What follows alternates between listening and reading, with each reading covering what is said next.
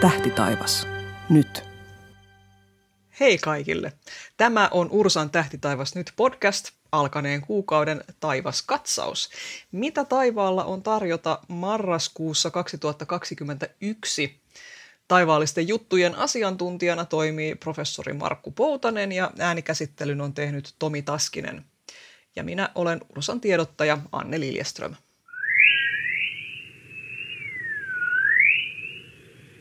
No marraskuu on maineensa puolesta ja hyvästä syystä vuoden pimeimmiksi ja usein myös pilvisimmäksi kuukausiksi laskettu ja, ja osittain vähän niin kuin teemaan sopien meillä on tarjota tässä kuussa todella vaikeasti näkyviä asioita, vaikka olisi selkeääkin.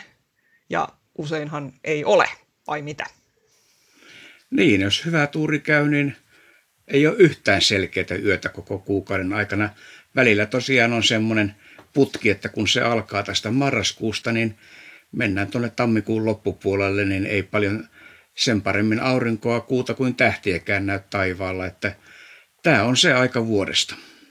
Todella synkkää huumoria, must, mustaa huumoria sanoa, että, että jos hyvin käy, niin, niin ei näy mitään. Mutta ainakin sitten saa nukkua yönsä rauhassa, eikä tarvitse pihalla riekkua. Öm, mutta no sen pitämättä puheitta lähdetään nyt pureskelemaan tätä taivaan antimien äh, niukkaa äh, pitopöytää. Äh, marraskuun tähti taivas. Mitäs siellä ainakin niin kuin teoriassa olisi? No se on vielä, voisi sanoa, sekoitus syksyn ja talven taivasta. Eli siinä kun pimeää tulee, niin nähdään vielä tämä syksynen taivas ja sitten kun vähän myöhemmin tuonne yölle valvotaan ja varsinkin marraskuun loppupuolella, niin alkaa näkyä sitä talvista taivasta. Eli tämä on tämmöinen välikausi tässä syksyn ja talven välissä ja sieltä sitten tosiaan kun tuonne puolille öön ja aamuyön puolelle mennään, niin sieltä alkaa näkyä orionit sun muut tuolta eteläiseltä taivaalta ja kuun loppupuolta kohti mentäessä. Niin kuin muistetaan, tähtitaivas näkyy neljän minuuttia aikaisemmin samassa asennossa kuin edellisenä iltana. Eli yhden kuukauden kuluessa tämä tekee kaksi tuntia. Eli marraskuun lopussa tähtitaivas näkyy jo kaksi tuntia aikaisemmin samassa asennossa kuin mitä se näkyy marraskuun alussa. Eli kuun loppua kohti mentäessä, jos nyt haluaa ihailla just vaikkapa Orionia, niin kaksi tuntia aikaisemmin se jo mahdollistuu. Kyllä joo, se on tosiaan tuossa nyt marraskuun puolivälissä, niin se on jo siellä reilusti ennen puolta yötä alkaa näkyä tuolta kaakosta Orion, että ei tarvi ihan aamuille saakka edes valvoa, kyllä se sieltä tulee. Ja myöskin taivaan kirkkain tähti Sirius pienen koiran tähdistöstä nousee sieltä myöskin sitten Orionin perässä. Ja tietysti sitten edelleen galaksit, Linnunrata ja Andromeda on siellä nähtävissä ainakin hyvin pimeissä, hyvissä havaintoolosuhteissa, kun ei ole täysikuuta mollottamassa siinä vieressä. Kyllä, ja nimenomaan juuri tässä marraskuun aikana vielä, niin siinä illan pimennyttyä, niin Andromeda-galaksihan on oikein sopivassa paikassa tuossa etelätaivaalla ja kannattaa nyt yrittää katsoa. Juuri se, että kun varsinkin tässä nyt marraskuun alkupuolella kuu ei häiritse, siinä on uusi kuu heti ekalla viikolla, niin, ja sitten oikeastaan vielä se, että kun uuden kuun jälkeen tämä ensimmäinen neljännes on siellä hirvittävän alhaalla taivaalla, sehän on hyvä, että edes näkyy, niin se oikeastaan koko tämä marraskuun alkupuoli puoleen välin saakka melkein lähestulkoon, niin on sellaista, että kuu ei ihan kauhean paljon häiritse sitä iltataivaan näkymää. Ja näin todella on, että jos katsotaan nyt vaikka Helsinkiä, niin marraskuun ensimmäinen päivä aurinko laskee kello 16.23 ja marraskuun viimeisenä, viimeisenä päivänä jo 15.23, eli, eli todella jos katsoo sitten, että noin pari tuntia auringonlaskun jälkeen on jo riittävän pimeää tehdä näitä havaintoja, niin se on sitten jo puoli kuuden aikaan illalla tuossa kuun lopussa, mikä on aika hurjaa. Tietysti pohjoisemmassa sitten aurinko laskee vieläkin aikaisemmin Oulussa 15.55 kuun alussa ja lopussa jo 14.27 ja Utsioellahan sitten kaamos alkaa jo tuossa 25. marraskuuta ja aurinko ei nouse enää ollenkaan, että kyllä ollaan pimeissä oloissa. Ja oikeastaan vielä sekin hyvä tässä, että ei ole ihan niin kylmä kuin joulukuussa ja tammikuussa. Eli jos nyt tosiaan selkeitä öitä on, niin tämä on vielä ihan siedettävää keli, että menee vähän pakkasen puolelle, mutta todennäköisesti ei ole semmoisia 2-30 asteen paukkupakkasia. Eli tavallaan siinä mielessä tämä on vielä ihan hyvä ja varmasti osassa maata niin ei ole vielä lunta. Lapissa tietysti voi, voi ihan hyvin ja todennäköisesti onkin marraskuussa lumipeite, mutta Etelä-Suomessa ihan hyvin voi olla ihan täysin mustaa. Martaat pellot näkyvät mustana. Mikä sitten auttaa siinä pimeydessä, eli se valkoinen lumi ei sitten heijasta vähäistä valoa sitten vielä ylöspäin. Eli, eli se auttaa tässä. Tietysti, jos olisi ne kauheat paukkupakkaset, niin todennäköisemmin olisi myöskin sitten selkeää, että säät menee tällä lailla.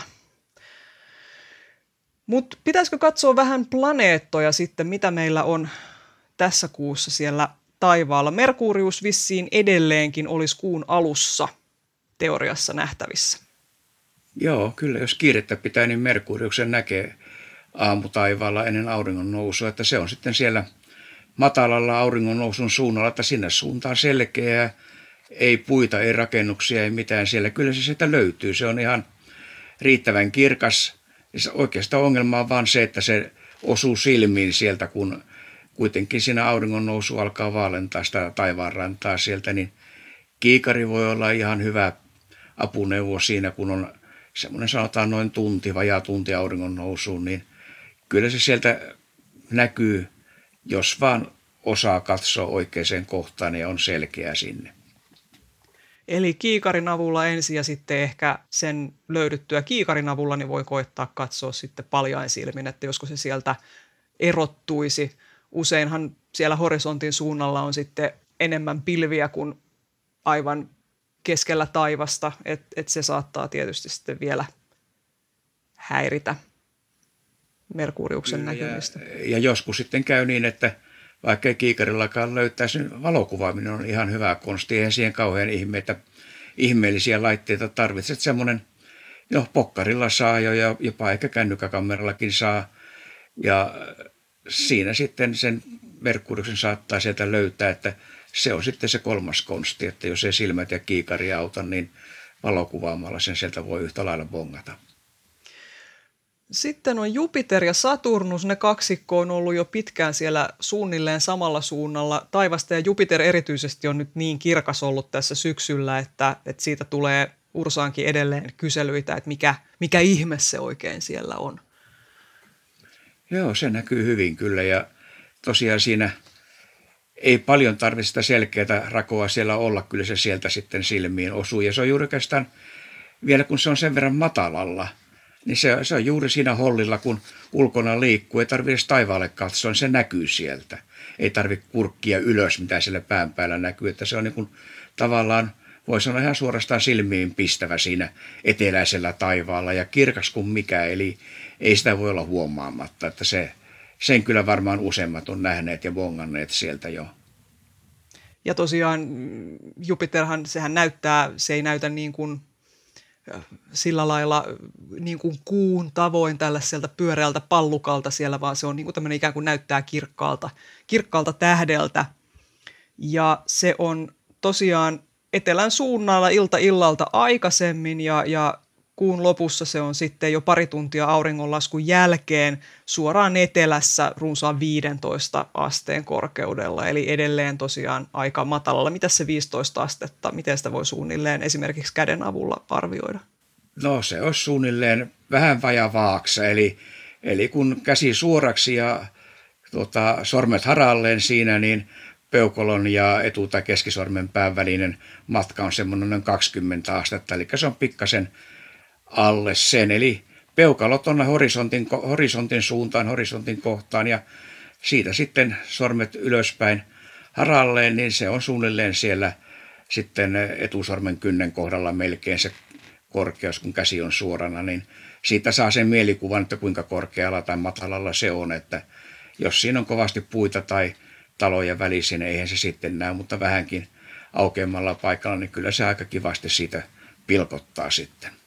Ja jos niitä kiikareita ei tarvitse siis olla mitkään erityiskiikarit, ihan siis perus kiikarit, mitä saattaa taloudesta löytyä, niin löytyy noin Jupiterin suurimmat kuut siitä Jupiterin vierestä. Ne on niin kirkkaat, että jos Jupiter ei olisi siinä vieressä mollottamassa, niin ne näkyisivät paljain silminkin. Eli, eli tässä nyt se kiikari sitten vaan niin kuin auttaa siinä niiden havaitsemisessa, mutta se on tämmöinen ylimääräinen riemupala, minkä siitä voi repäistä sitten Jupiterista. Mutta sitten siinä on Saturnus melko lähellä Jupiteria, ei ihan niin näyttävä. Ei ihan niin näyttävä, se on länteenpäin, eli jos katsotaan täältä meidän pohjoisesta näkökulmasta niin oikealle Jupiterista ja vähän matalammalla ja aika paljon himmeämpi.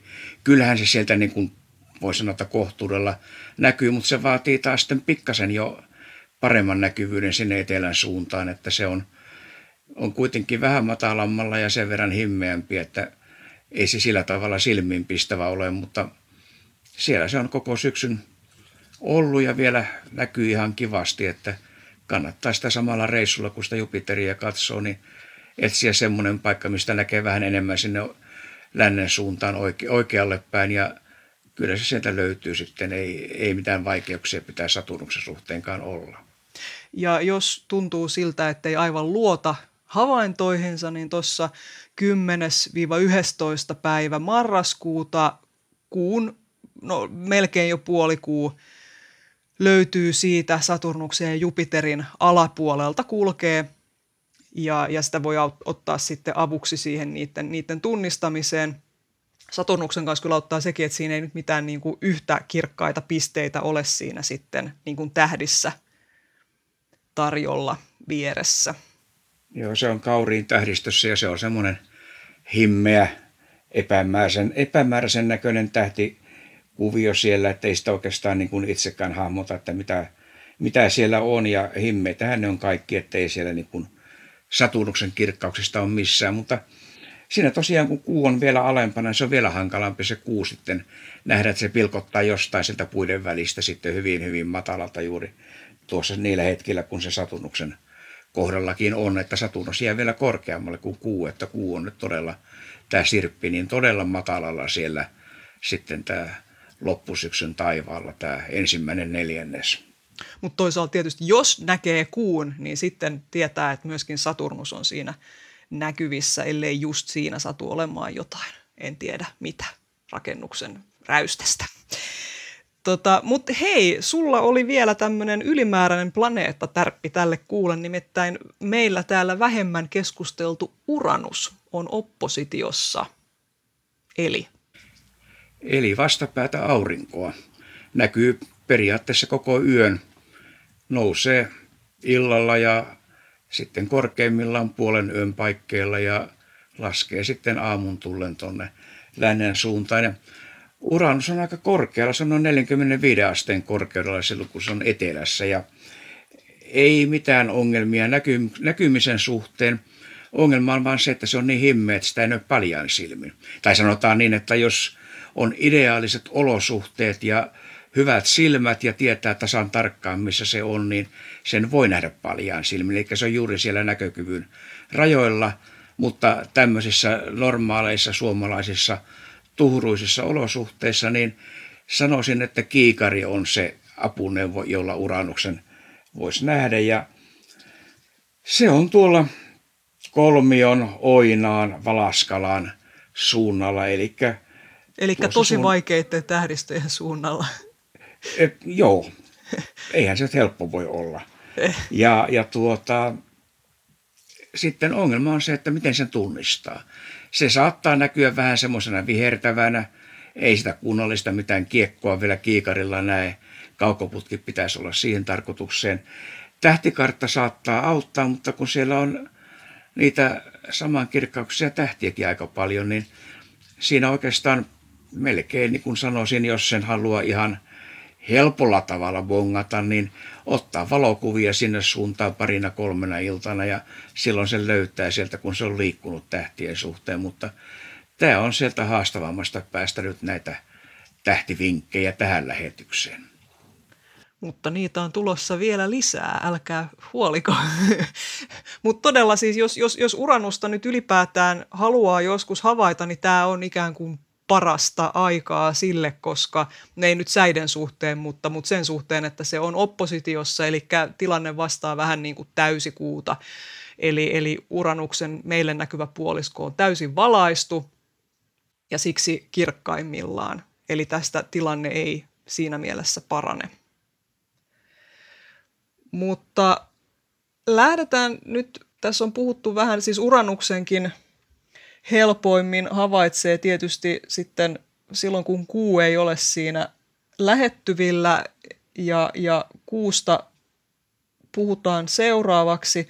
Tässä nyt marraskuussa, muisin nämä heittää tässä vielä marraskuussa öö, tämä uuden kuun, u, uuden kuun vaihe on ihan tässä kuun alussa, neljäs päivä marraskuuta – ja sitten täysikuu on 19. marraskuuta. Eli, eli silloin se on, on, on kirkkaimmillaan ja eh, siinä mielessä häiritsee tätä taivaan himmeimpien kohteiden havaitsemista, mutta, mutta kun se on siellä täysikuun vaiheessa, niin joinain tiettyinä kuukausinahan juuri silloin saattaa kuun pimennys tapahtua, kun maa on siinä, tai sanotaan näin ehkä mieluummin, että kuu menee maan varjoon sillä lailla, että että se ei heijasta samalla tavalla auringon valoa ja semmoinen tilanne meillä tulee tässäkin kuussa täyden kuun aikaa, mutta, mutta tilanne on aika erikoinen ja mistään näyttävästä pimennyksestä ei, ei ole kyse. Ja mun on oikeastaan pakko sanoa tähän, että, että meillä on siis Ursan julkaisema Tähdet vuosikirja, Tähdet 2021 tässä tapauksessa, ja meillä on täällä kuva siitä, tämmöinen havainnollistava kaaviokuva, mutta on niin monimutkainen tämä havainnollistava kaaviokuvakin tämän pimennyksen tapauksessa, että, että munkin, mulla menee pää aivan solmuun, kun mä yritän ymmärtää, että mitä tässä tapahtuu. Markku, voitko auttaa? Joo, ehkä. Tämä on tod- ole, ole todella oikeassa. Tämä, tämä on, tämä on voisi sanoa, että tämä on yksi erikoisimpia tapauksia, mitä mä olen ikinä näistä pimennyksistä nähnyt ja kuullut. Tämä samaan kategoriaan ehkä menee tämä aikanaan keskiyöllä ollut täydellinen, keskiyöllä ollut auringon pimennys, mutta, mutta tuota, joka, joka sekin näkyy sitten Suomessa ja tämä, tämä on tosiaan tämä kuun pimennys sillä tavalla hauska, että tässähän nyt kuu on, kuu on taivaalla itse asiassa niin korkealla, että me ollaan melkein samassa tilanteessa kuin mitä Lapissa on ke- kesällä auringon kanssa, että se juuri nippa nappa käväisee siellä taivaanrannan alapuolella. Ja tässä on ihan sama juttu, että tämä kuu nippa nappa käväisee siellä, sieltä Lapista katsottuna niin taivaanrannan alapuolella. Ja nyt tämä onneton kuun pimennys, tämä alkaa eh, silloin, kun se kuu on juuri laskemassa. Ja sitten, sen, sitten se kuu laskee sinne taivarannan alle ja se kehtii nousta uudelleen ennen kuin se pimennys päättyy. Eli tavallaan me nähdään se pimennyksen alku ja sitten se katoo sinne taivarannan alapuolelle ja nousee ennen kuin se pimennys on ohi. Ja tämä näkyy sitten vaan ihan siellä pohjoisimmassa Suomessa ja ja tuota, täällä etelämpänä Suomea, niin me nähdään se ihan alku, kun eh, kuu on siellä puolivarjovaiheessa. Ei Etelä-Suomesta oikeastaan niin ei sitä pimennystä juurikaan näe, että, että se täytyy sitten ihan tuonne Pohjois-Lappiin mennä, jos aikoo nähdä vähän enemmän sitä. Ja sitten mennä tuonne, no oikeastaan melkein Nordkappiin ja vähän uimasille vielä sinne jäämeren puolelle, että se haluaa nähdä tämän pimennyksen kokonaan. Että se on aika, aika keljussa paikassa tällä kertaa, ja, mutta omituinen, todella omituinen, että tämä on nyt semmoinen bongaus, että jos joku tämän näkee, niin voi sanoa, että tuskin, tuskin elinaikanaan toista tämmöistä tapahtuu.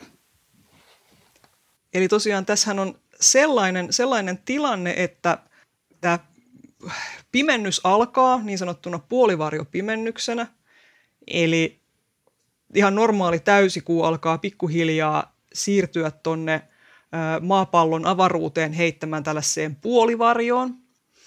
Ja se on tämmöinen erittäin pieni muutos, mikä siinä kuun kirkkaudessa tapahtuu silloin, että sitä ei välttämättä huomaa, pitää oikeastaan niin kuin tietää, mitä siinä katsoo, ja ihan sitä, niitä ensimmäisiä hetkiä erityisesti ei siinä huomaa. Tämä tapahtuu siis tämä pimennys 19. päivä marraskuuta, ja, ja tämä pimennys alkaa kello 8.02 aamulla, mutta kuu laskee Helsingissä jo 8.24, eli se kuu ihan tässä pimennyksen alkaessakin on siis erittäin matalalla horisontissa.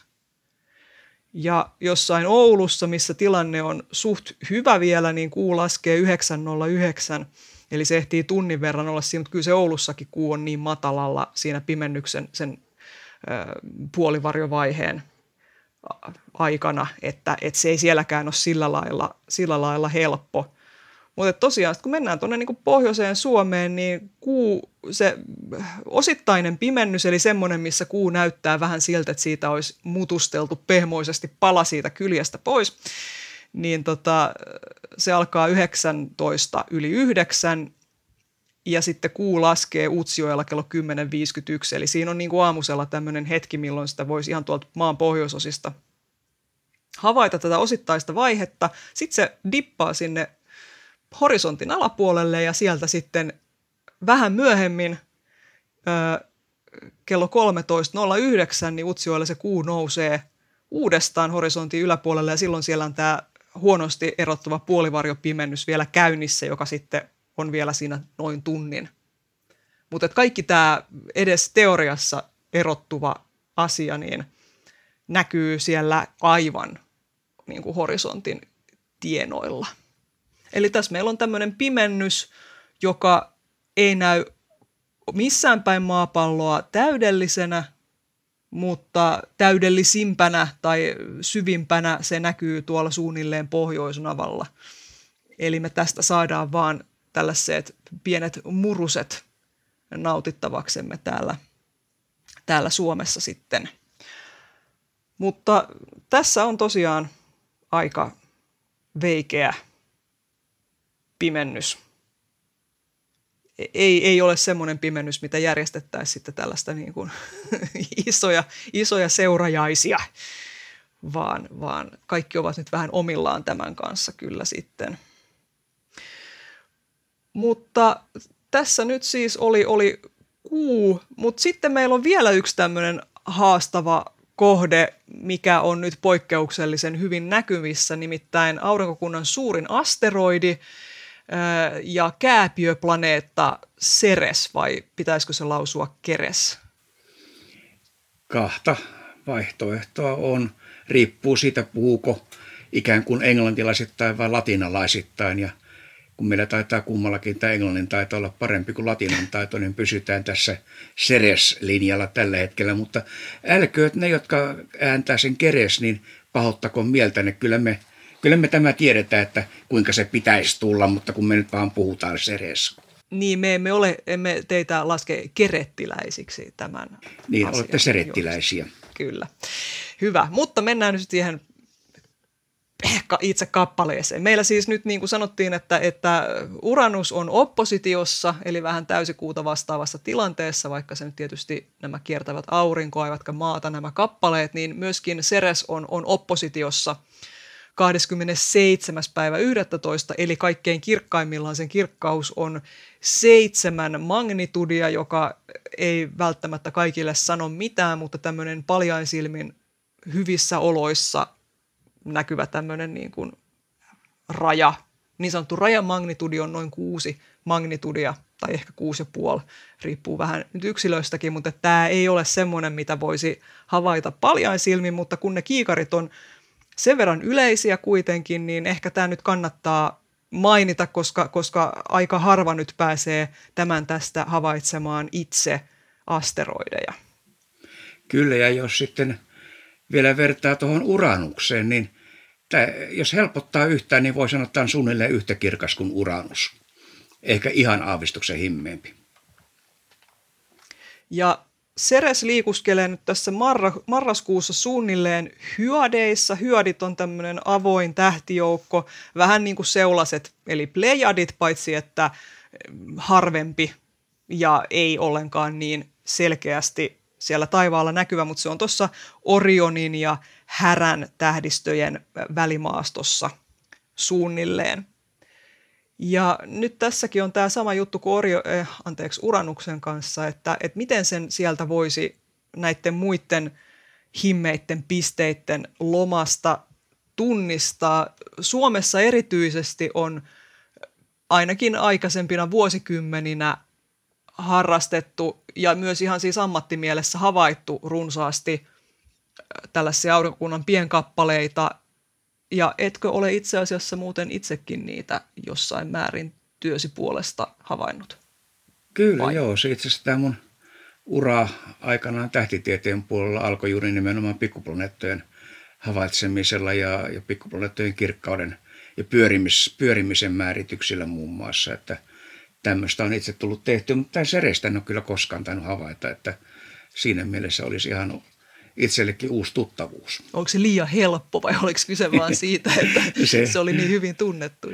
Ei, no se oikeastaan ei kulunut niihin havainto-ohjelmiin tai niihin, niihin, mitä me havaittiin silloin, että Joo. olin aikanaan tuolla Lowell Observatoriossa Arizonassa ja siellä sitten tehtiin tätä tutkimusta, mutta tosiaan niin ei näitä isompia. Ne oli oikeastaan silloin se mielenkiinto oli juuri alkoi olla niissä himmeämmissä ja pienemmissä kohteissa, että tätä ei sillä tavalla, se ei kuulunut siihen kategoriaan mut, silloin. Mutta mut sä olet siis kuitenkin tämmöinen ikään kuin siis parhaimmasta päästä nyt siis oppaita tähän tähän nimenomaiseen, nimenomaiseen hommaan. Eli siis nyt jos meillä on tähtiharrastaja, joka haluaa havaita aurinkokunnan pienkappaleita, niin miten suurta perehtyneisyyttä siihen, miten se niin kuin, kun niitä on niitä himmeitä kappaleita siellä niin älyttömästi, niin miten niihin pääsee käsiksi?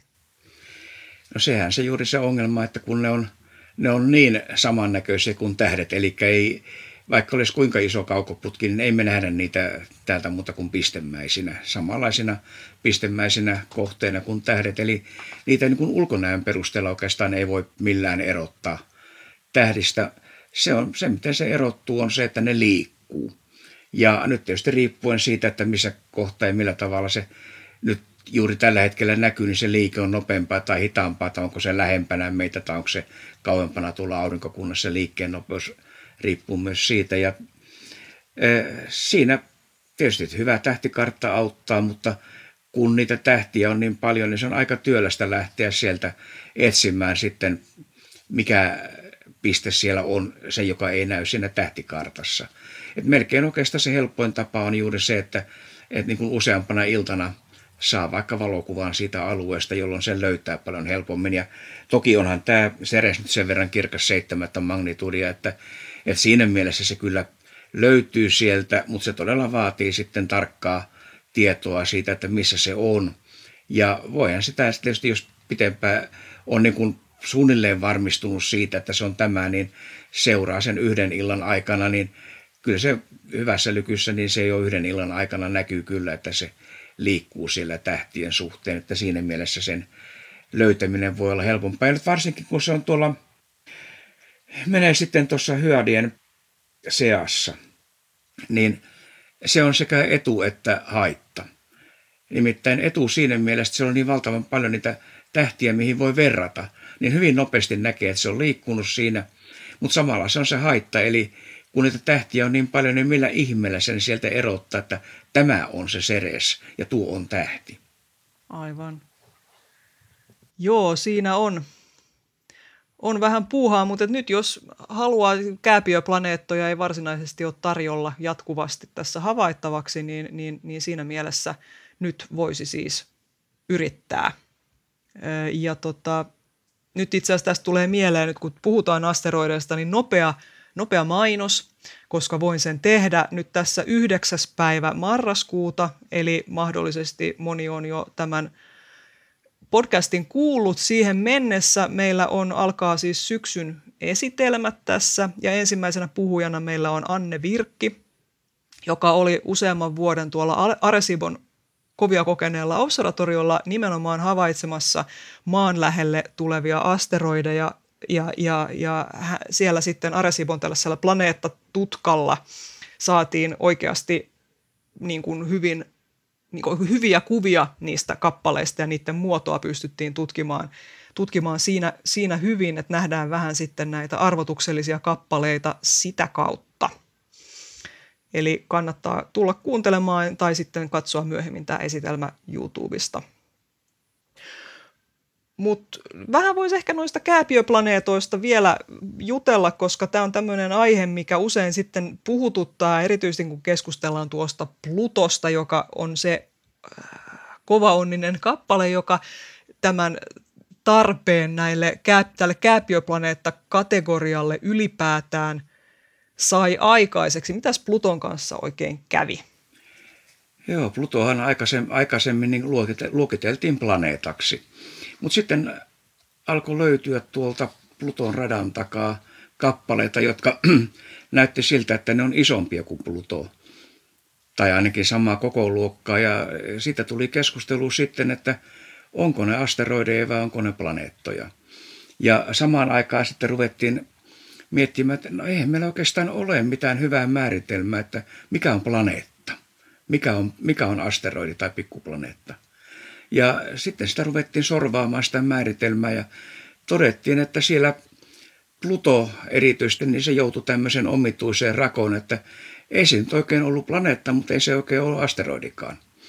Ja, ja siihen, sen takia sitten niin tehtiin tämmöinen ihan uusi koko luokka tai uusi määrittely kuin kääpiöplaneetta. Ja kääpiöplaneetta on sitten otus, joka ei ole planeetta, mutta joka ei ole myöskään asteroidi, eli se on, on siinä välissä.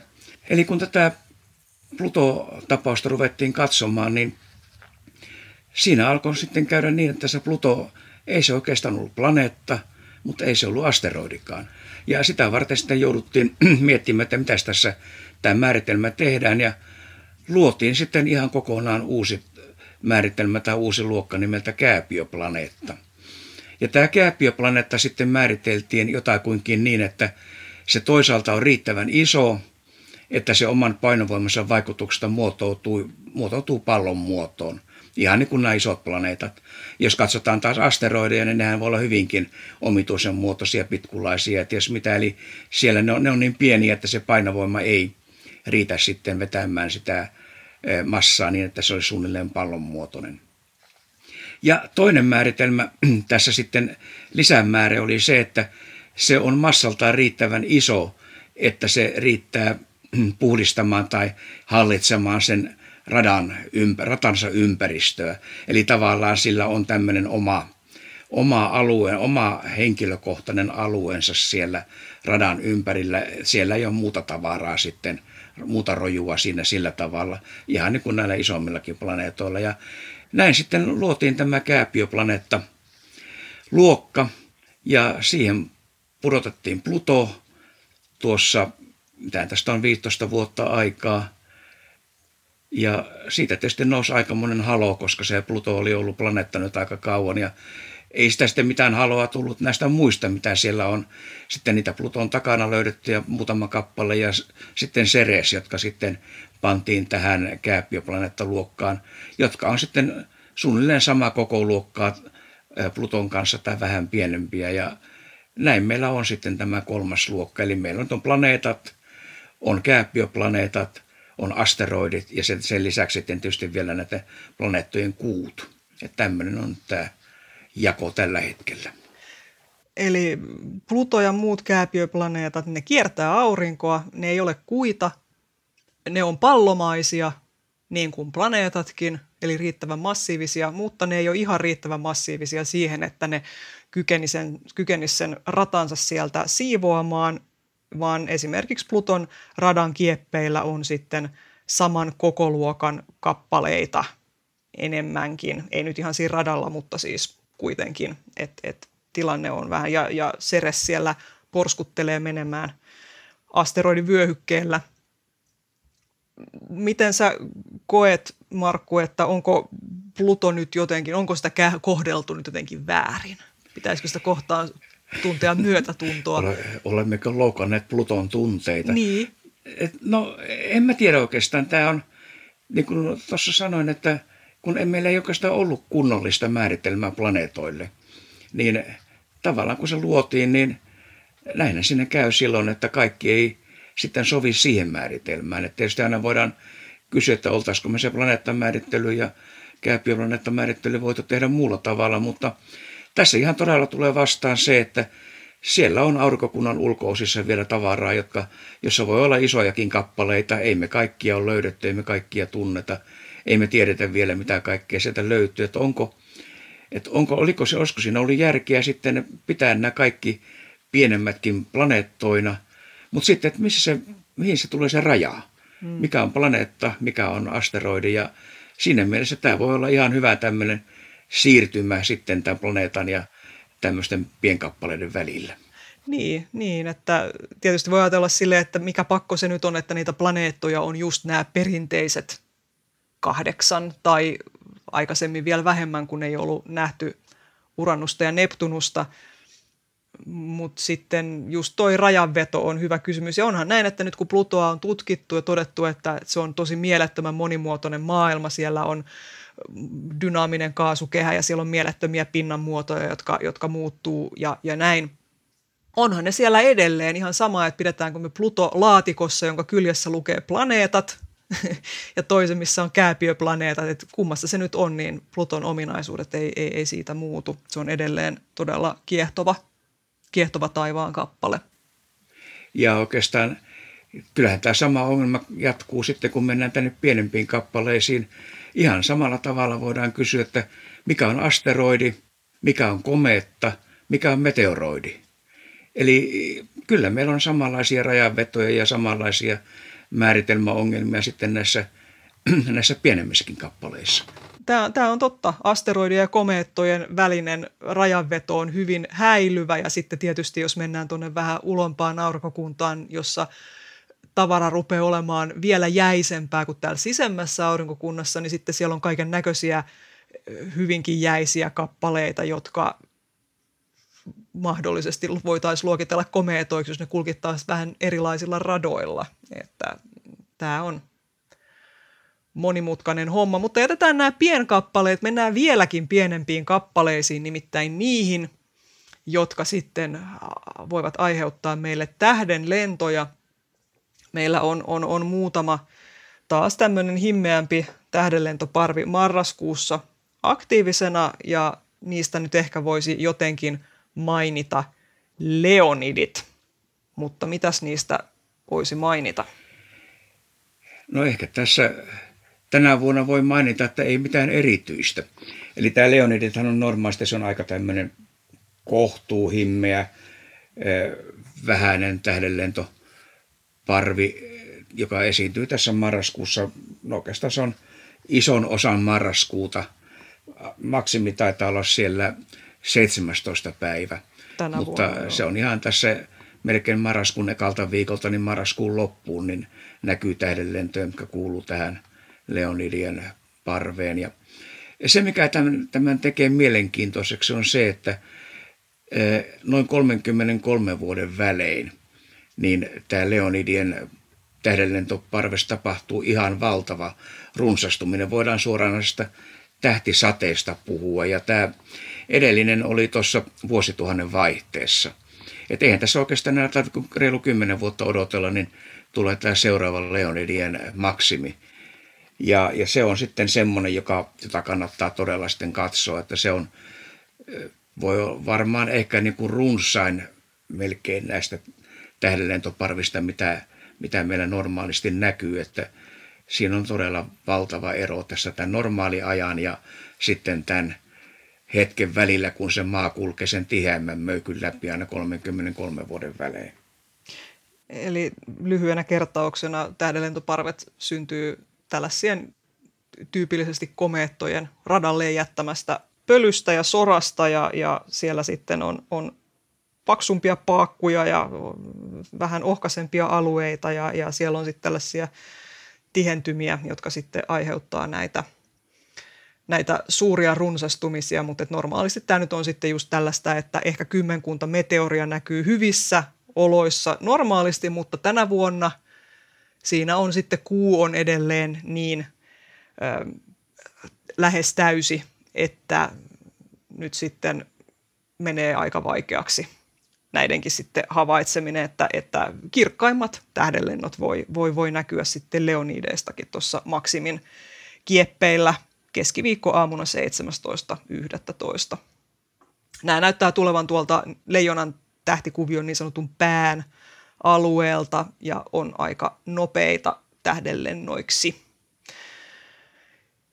Eli niitä voi sitten yrittää vielä ja sitten katsotaan vielä vähän noita ilmakehän kohteita, mitä meillä ilmakehä tarjoilee marraskuussa. Siellä voi tietysti voi sanoa, että ensimmäiset helmiäispilvet saattaa näkyä jo marraskuussa, marraskuun loppupuolella.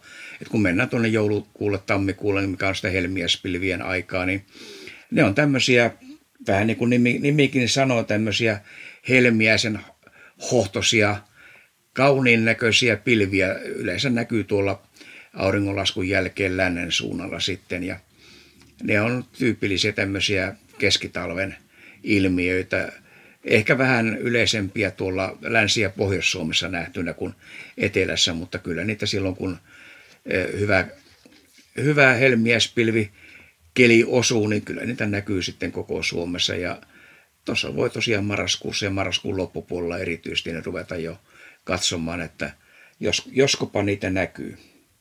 Ja helmiäispilvissä on tosiaan vähän eri syntytavoilla, ne voi olla siis vähän hailakampia ja sillä lailla vaikeammin niin kuin ymmärrettävissä helmiäispilviksi, mutta sitten kun on tällaisia värillisiä, todella siis helmiäisen hohtoisia, niin, niin ei ole kyllä mitään kysettäkään siitä, että voiko ne tunnistaa vai ne on aika, aika erikoisen näköisiä.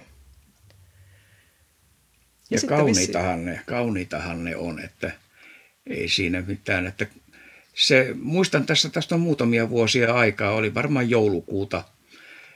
En muista ihan tarkkaan sitä, että oliko kuinka lähellä joulua, mutta joulukuun puolella kuitenkin. Ja ne oli todella niin auringonlaskun jälkeen niin silmiinpistäviä. Oltiin, oli vielä työpaikalla silloin, ne työkaverit siellä rupesivat kyselemään, että mitä noi on. Ja siis oli koko se läntinen taivas oli semmoisen helmiäisen värinen ja harvoin näkee todella niin hienoja, mutta parhaimmillaan tosiaan voi äityä niin, että ei, ei voi olla näkemättä niitä, jos ulos katsoo, että ei, ei tarvitse sillä tavalla edes etsiä niitä, mutta ne on tosiaan, kannattaa pitää silmät auki tuossa nyt talven aikana ja, ja katsella auringonlaskun jälkeen sinne lännen suuntaan, että joskupa siellä näkyy. Ja sitten on tietysti vielä revontulet, jossa eletään tällaista vaisua aikaa edelleen, niin kuin vielä joitain vuosia, mutta kylläpä niitä nyt on tässä himmeinä näkynyt eteläisessäkin Suomessa tässä tämän vuoden aikana, joten ei aivan tarvitse niiden suhteen haudata toivoaan. Ja tietysti sitten pohjoiseen Suomeen, jos lähtee, niin siellä sitten niitä näkyy harva se yö, ihan riippumatta siitä, mitä, mitä aurinko, aurinko puuhaa tässä voisi ehkä tälleen summata tämän marraskuun, että hyvin vähän ja vaikeita asioita tapahtuu, mutta sitten pohjoisessa on nyt sitten suurimmat, parhaat mahdollisuudet nähdä sekä helmiäispilviä, revontulia, että sitten tämä, tota, tämä, tämä kuun, hyvin, hyvin hauska kuumpimennys. Mutta näitä havaitsemaan sitten, ja tästä tietysti voi ajatella tälleen suomalaisittain vähän kierrosti ja, ja, ja huumorin kautta sitten, että, että jos nyt sattuisikin sellainen tilanne, että, että on pilvistä läpi kuukauden, niin ei siellä mitään ihan mieletöntä spektaakkelia sitten pilvien taakse jää.